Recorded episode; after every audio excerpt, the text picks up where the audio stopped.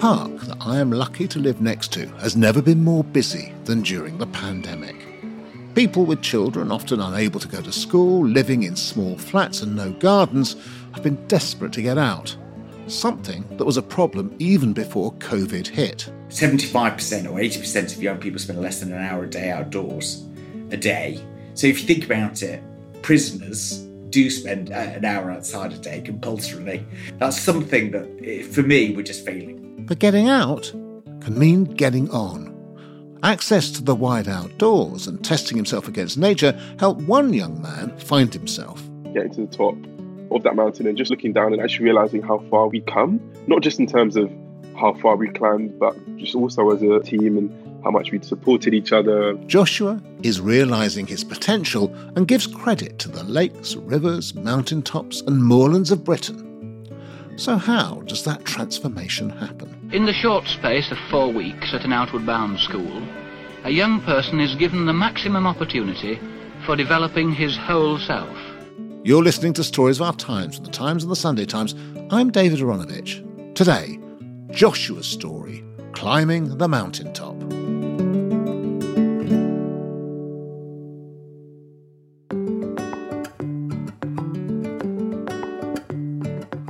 I'm in my final year at Cambridge, uh, third year studying human, social, and political sciences, specializing in politics and international relations. I was actually born in Dublin. We lived there for a little while, and then I moved over. I was pretty young, I think about three or four perhaps. Raised in southeast London. I'm talking to Joshua Adeyemi, who grew up about as far as you can get from fields and farmland. In between Kennington and Camberwell, on a council estate. I went to uh, primary school in North Brixton. Were you a confident boy? I would say so, with a hint of cheek. It's quite funny because I avoided getting in a bit of trouble here and there just because I was able to sort of talk my way out of things, apologize at the right time, and de escalate the situation, often with a bit of humor. That sort of helped quite a lot in terms of just avoiding certain situations, I suppose. Now, it was very much an inner city existence, but your primary school, they did take you on trips, didn't they? When I was in year five, I went on my first Outward Bound trip. It was great because I feel like Outward Bound was fun and super, super challenging and getting you out your comfort zone and that kind of stuff. The organisation Joshua is referring to, Outward Bound, is one of the charities being supported by this year's Times and Sunday Times Christmas Appeal. It helps young people from all backgrounds to challenge themselves in the wilds of Britain. The closest I got to the countryside was the park in front of my flat. Had you ever actually seen a cow before? Probably on the journeys, probably driving through the motorways and stuff like that. But I remember on Outward Bound, um, I got closer to a cow than I perhaps have ever wanted in terms of walking through a field of them and just being really, really petrified that we were going to get chased. there was a bit of a close call, but thankfully they backed off. So we lived to tell the tale, I suppose. You survived your first encounter with a cow. So those were relatively short trips, but nevertheless, would you say that kind of gave you an appetite for getting out there? Hundred percent. You know, it's always something that I would love to have been exposed to. So I'm just grateful that I had the opportunity as early on as I did. I'd watch sort of things on TV and sort of see these vast amounts of kind of green. I'd always wonder and imagine what it would be like to actually be out there myself. So, what is different when you're actually out there in the countryside? What's different about the surroundings and the grass and the trees and the sounds and so on?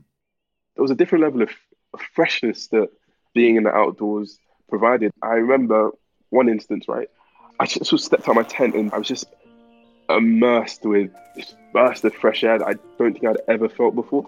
And there was just something about that, in a way, sort of felt almost cathartic, right? That's definitely something that you don't necessarily experience walking through a park. And what about the noise? And what about the light?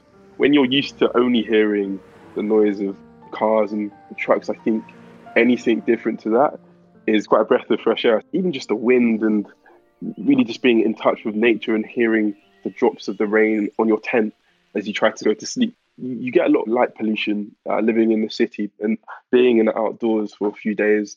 Again, it's great to be immersed in that kind of environment. Did any of those sounds scare you? I remember taking some kids out uh, camping once, and they were sure they could hear tigers.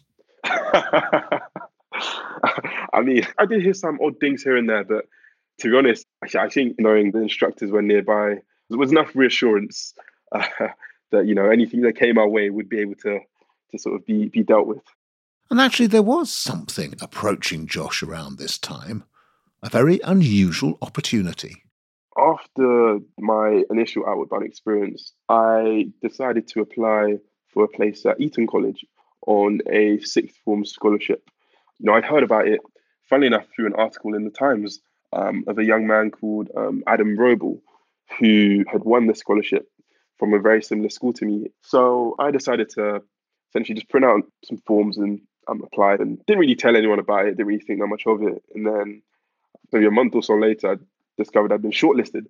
Six interviews and four tests later, I was given a conditional offer and it was reported in the local newspaper. And unbeknownst to me, it was picked up by my former primary school head teacher. She thought it'd be a great opportunity for me to go on one of the more extended outward bound courses to prepare me for the Eton experience. So, in the summer of 2017, Josh was packed off to the Aberdyfi Centre on the west coast of Wales, just inside Snowdonia National Park. This would be his base for the next 19 days of adventure and exploration, not just of the land, but of himself. As soon as you arrive, you know, you drop all your stuff, get changed into some clothes that you don't mind getting wet in, and you literally uh, jog across the road down to the seafront and more or less hold hands and just sort of walk into the sea together and fully submerge.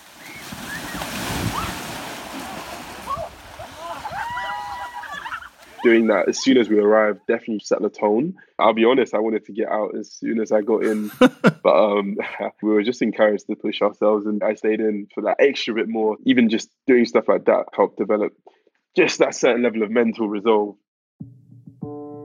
Joshua's adventure started with that jog and dip, from there on, much of it was uphill. Probably the most challenging was when we did our solo expedition.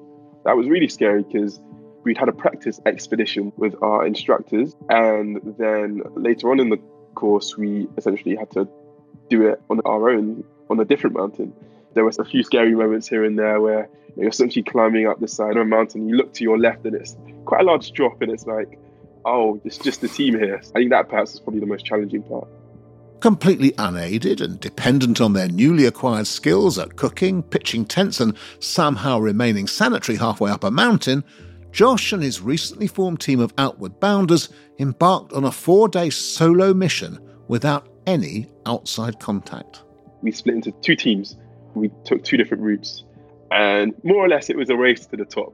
So we planned our route, we had a map, and we sort of learned how to use a compass and learned how to basically um, navigate our way up. And don't me wrong, we did get lost a couple of times, but thankfully we were able to figure out where we were and um, yeah, get back on track. If you could have bottled a moment, just one moment from that trip, do you have any idea what it would have been? Getting to the top of that mountain and just looking down and actually realizing how far we'd come, not just in terms of how far we climbed, but just also as a team and how much we'd supported each other. And it was quite a moment, definitely, for us all. We got a nice selfie picture that I still have somewhere of us at the top of that mountain. And yeah, it does bring back very fond memories.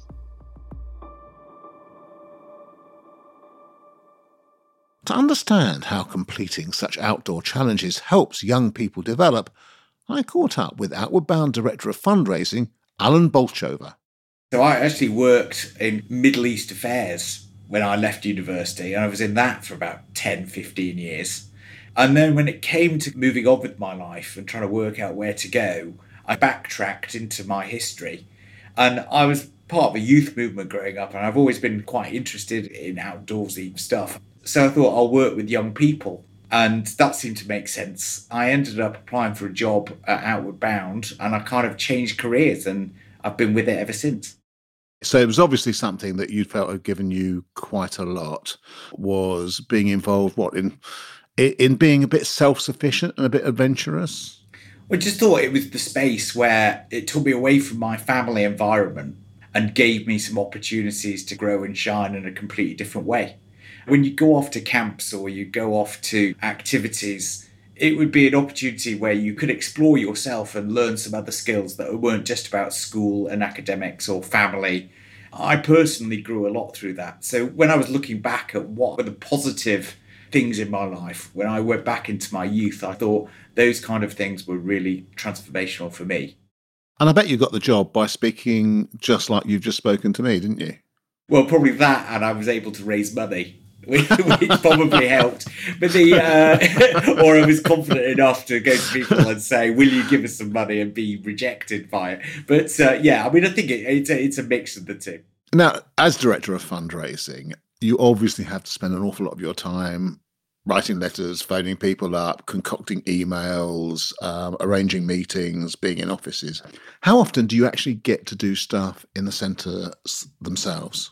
As part of the ethos, once a year you have to do a kind of outward bound course type activity. You get to immerse yourself as much as you can in the product. In fact, the first ever senior management team meeting I ever had, they said, oh, it's going to take place at Ruthet Lodge. And in my head was this kind of glamorous South African lodge overlooking a lake where we'd have people serve us food and drink. And it, it's a stone bothy on a mountain with no heating and stuff we were there for 24 hours and we had like meetings there with head torches and we slept on slats and I mean it was a real outward bound adventure. I mean my wife was completely shocked when I came back and told her.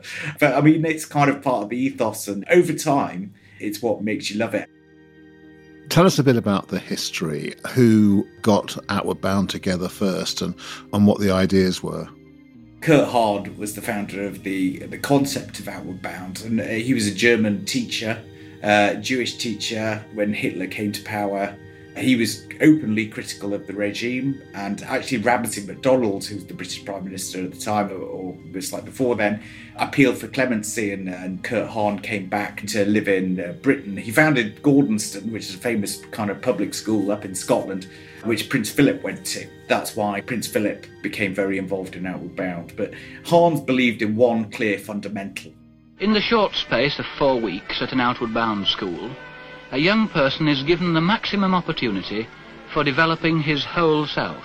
The ultimate thing was to see the result of your own actions and see that it was all worth it to work as a team, overcome obstacles, learn to see if you can work hard, show resilience, all that kind of stuff, and move forward. And what you get out is what you put in.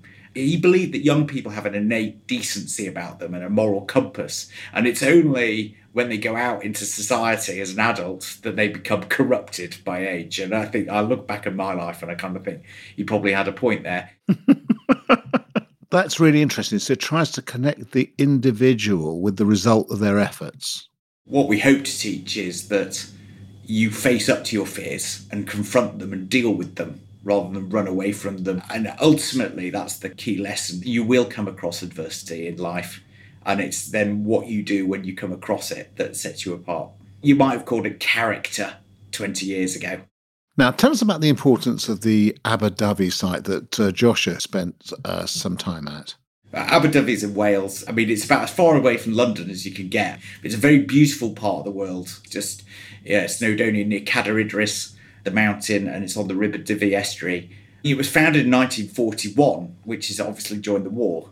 And at that time, the Battle of the Atlantic was being fought and being lost. The, the merchant navy and the Royal Navy were finding that seamen were really struggling with the conditions. So an outbound school was founded with the idea that they would build the resilience of some of these conscripted young lads, basically, and build them up to prepare them for what lay in store. And it, they found that it significantly increased their ability to cope with the conditions. After the war, Outward Bound became a charitable organisation working with young people, and while it was no longer preparing them for battle, it still hoped to prepare people from all backgrounds to build resilience. If you and I, David, went on a five day adventure next week in the middle of December camping out in Cumbria, right? I mean, we'd be talking about it for years to come because it'd be quite a transformational and quite a difficult experience. But we work with people from all walks of life. Some of the elite schools in the country, they will use Outward Bound as part of their leadership thing. But we also build a big fund of money that we offer to young people, basically from places that would never, probably they never even leave their own postcode. Never mind go to one of those kind of dramatic places.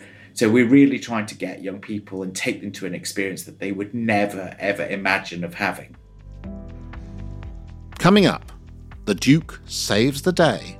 But first, This is Stig Abell and Aasmah We present the breakfast program on Times Radio every Monday to Thursday from six o'clock. We talk to the leading politicians in the country. We go all around the world. We have a bit of a laugh. And we can only do that thanks to the subscribers of The Times and The Sunday Times. So subscribe today by visiting thetimes.co.uk forward slash stories of our times.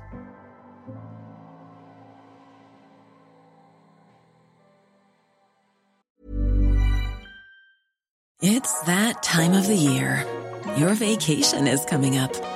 You can already hear the beach waves, feel the warm breeze, relax, and think about work. You really, really want it all to work out while you're away. Monday.com gives you and the team that peace of mind. When all work is on one platform and everyone's in sync, things just flow wherever you are. Tap the banner to go to Monday.com. Hey, it's Danny Pellegrino from Everything Iconic. Ready to upgrade your style game without blowing your budget? Check out Quince. They've got all the good stuff shirts and polos, activewear, and fine leather goods, all at 50 to 80% less than other high end brands. And the best part? They're all about safe, ethical, and responsible manufacturing. Get that luxury vibe without the luxury price tag. Hit up quince.com slash upgrade for free shipping and 365 day returns on your next order. That's quince.com slash upgrade. Many of us have those stubborn pounds that seem impossible to lose, no matter how good we eat or how hard we work out. My solution is PlushCare. PlushCare is a leading telehealth provider with doctors who are there for you day and night to partner with you in your weight loss journey. They can prescribe FDA-approved weight loss medications like Wegovy and Zepbound for those who qualify. Plus, they accept most insurance plans. To get started, visit plushcare.com slash weight loss. That's plushcare.com slash weight loss.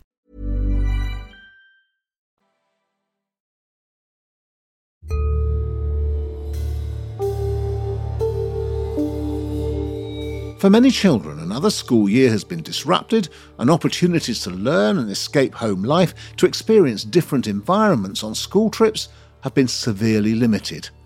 Something Alan is all too aware of. Some of the things that we're dealing with, we were probably already talking about. They've just got more prescient and probably worse.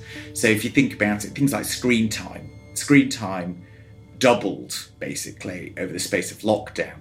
So if young people on average are using screens between six and eight hours a day for their recreational use, so watching Netflix or gaming or anything like that, you then add in all of their online lessons and basically they're basically online all day. Two million households went through the pandemic with absolutely zero outdoor space. Of course, we went through that whole period where you weren't allowed to move five miles from your own home and young people now, and this was the same pre pandemic, it's just gone worse, is that young people spend 75% or 80% of young people spend less than an hour a day outdoors a day. So if you think about it, prisoners do spend an hour outside a day compulsorily. so our prison population is spending more time outside doing exercise than our young people. And for me, that's something that we're just failing. Josh has told us a bit about what happened when he went to Aberdyfi. And he said the first thing that happened that your lot made him do was get changed into clothes he didn't mind getting wet in, take a jog to the sea, and then everybody, hands joined together, go in the sea. And it's really cold there. So, what was the point of all that? although it sounds horrific, right? If it's January and you're in Loch Eil in Scotland, actually, if you do it, I guarantee you, your adrenaline will be pumping. Uh, and you're out of your comfort zone from the get go. It's a start of overcoming your fears. Once you do it, it's a brilliant way to bring people together and get you going. We are about the countryside, lakes and the mountains being the playground in which we work in our classroom. And whatever you do throughout the week, no matter how cocky you are, you'll find one thing that you're scared of. And that's a good thing. So, have you seen kids doing an activity where they effectively confront and overcome their fears and worries about something? Every day. You might have some stereotypical kind of views of, of who's going to do well at an outbound course or not. You might find a quieter member of the group.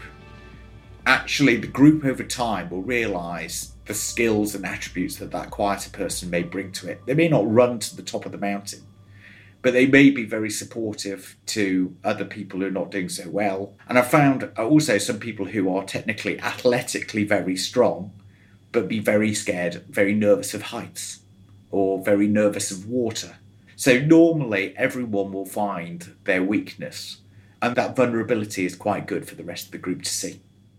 Now, you talked earlier about how Kurt Hahn came over from Germany and, and, set a lot of this up, and he also set up Gordonstoun School. And as you said, Duke of Edinburgh went there, and then later so did Prince Charles. Um, now, Prince Philip was very much associated after that with Outward Bound, wasn't he? But but actually in in a very committed way, not just in a kind of I'm the patron of this charity kind of way. Every year, without fail, every August, he would come to the Lake District and visit our centre in Ullswater. And that wasn't for donors and it wasn't for press, it was just him. And uh, he would come and he would go around the centre, he would meet all the young people. Obviously, Kurt Hahn was his mentor, so he had a very personal connection to the organisation. It's allowing people to, to develop by in a sense, both self discovery and discovery of what goes on in the world. They're trying to give people the opportunity to, to, to, discover for themselves what life could be like. It was the Duke of Edinburgh's personal connection with Outward Bound that helped save the charity in a time of need. In the early 90s, Outward Bound was not doing very well financially. The recommendation was that the organisation would close. Anyway, Prince Philip, who's patron, and this is very unusual for patron, decided to go along to the board meeting. He kind of no confidence in the board, became chairman himself organised a lunch, raised a load of money, and then just became very heavily involved in the day to day until it got back on its feet. Essentially, he launched a coup and took over. His, his commitment for Outbound was was pretty amazing, and he he did a lot for us. Let's talk a bit about the impact it's had upon your parenting, whether it's made a difference to how you've brought your kids up. It definitely has made a big difference, especially during COVID as well. The natural feeling is to wrap them up keep them safe and protect them. And uh, I think that's totally normal. But actually, bringing risk into their lives and bringing challenge and adventure is really important. My kids do climb trees and do that kind of stuff. And then we go on expeditions. I'll try and push them as far as I can in terms of hiking and adventure and canoeing and stuff. I don't think I would have necessarily done that had I not joined Outward Bound. And I wouldn't have quite understood the importance of it. Josh also came away from his course with a new sense of himself, but what does he put that down to? I think it's just that realization of the mental clarity that spending time in the outdoors provides.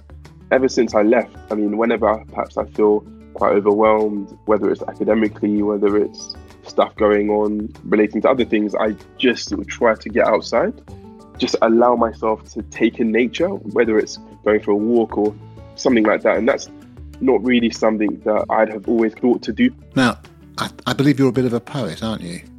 One could say. So I've been doing spoken word poetry from about 14, 15, I'd say. You actually wrote a poem about Outward Bound? I wrote a poem about the Outward Bound experience, experiences, having to walk through the bracken and the leaves and the wind being quite challenging at certain points. Wet feet became common from either jog and dip or walking through marshy terrain. As we submerged under the cold water as a group, the water felt a little bit warmer and the morale a little higher. And how about the human element, the friendships made? I've got very fond memories of my instructors. It definitely felt more like mentors than just instructors. Instructors go far beyond leading the ex- expedition, always there to sort of make sure that if there's anything going on, perhaps that you are worried about beyond Outward Bound, just feeling like they are someone that you can come to and share that with, and for you to not feel burdened by the bags that you're carrying on your back. That's definitely something that I'm very, very uh, grateful for. At the start of our course, we were introduced to Covey's seven habits, with the second being begin with the end in mind. So today, with the end nigh, I can stand here before you and say, This is what we have done, and we will continue to do so day in and day out.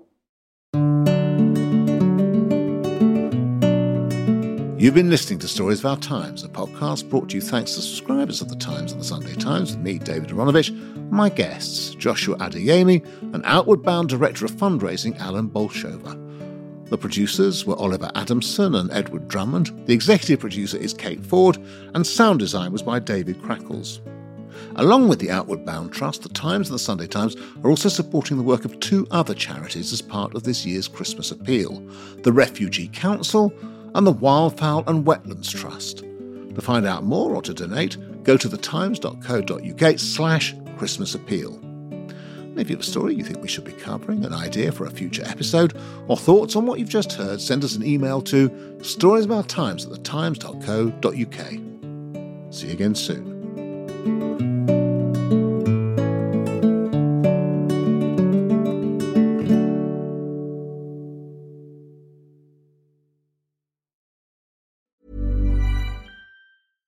Hi, I'm Daniel, founder of Pretty Litter. Cats and cat owners deserve better than any old fashioned litter. That's why I teamed up with scientists and veterinarians to create Pretty Litter. Its innovative crystal formula has superior odor control and weighs up to 80% less than clay litter. Pretty Litter even monitors health by changing colors to help detect early signs of potential illness. It's the world's smartest kitty litter.